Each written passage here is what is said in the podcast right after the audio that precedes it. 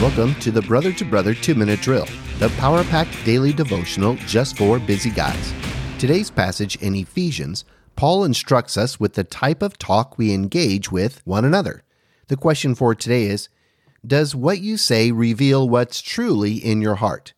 Let's take a look at our scripture verse. Ephesians chapter 5 verse 4. Let there be no filthiness, nor foolish talk, nor crude joking, which are out of place but instead let there be thanksgiving.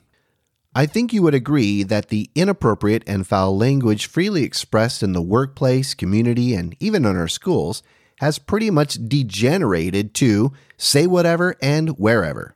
Years ago, I attempted to be a high school and middle school substitute teacher. I only lasted a few months.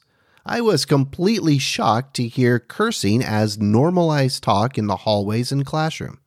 The kids were not angry, they were just telling stories, laughing, and using the F word like it was a definitive article. High school English grammar reference.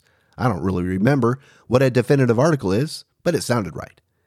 As I have worked various jobs in the community, I am again kind of shocked by how colorful everyone talks, and it doesn't seem to bother anyone. But it still bothers me. Maybe I'm just old, Maybe I still hold on to dated social mores of what's appropriate language, when to watch what I say, and with whom I am with. Or maybe the world has given in to the say whatever, whenever, with whoever, and don't tell me it's inappropriate talk. When I watch TV shows or movies, listen to music, walk through the grocery store, take a walk through a busy park, or engage in the workplace, I hear so much filthy, foolish, and crude jokes, words, and stories. They are often filled with demeaning sexual references, mocking others, and simply profane. It does seem our society has erased any boundaries that once established what was appropriate language and what was not. But God calls us to set ourselves apart from the normalized behavior of the world. The language we use reveals what is truly in our heart and mind.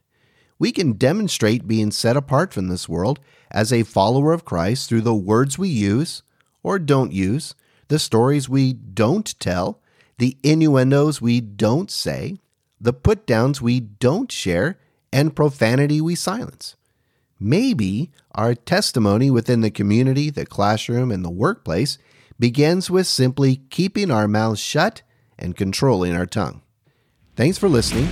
Check out the show notes to connect and support Brother to Brother, and join me tomorrow as we continue our devotional study through Ephesians.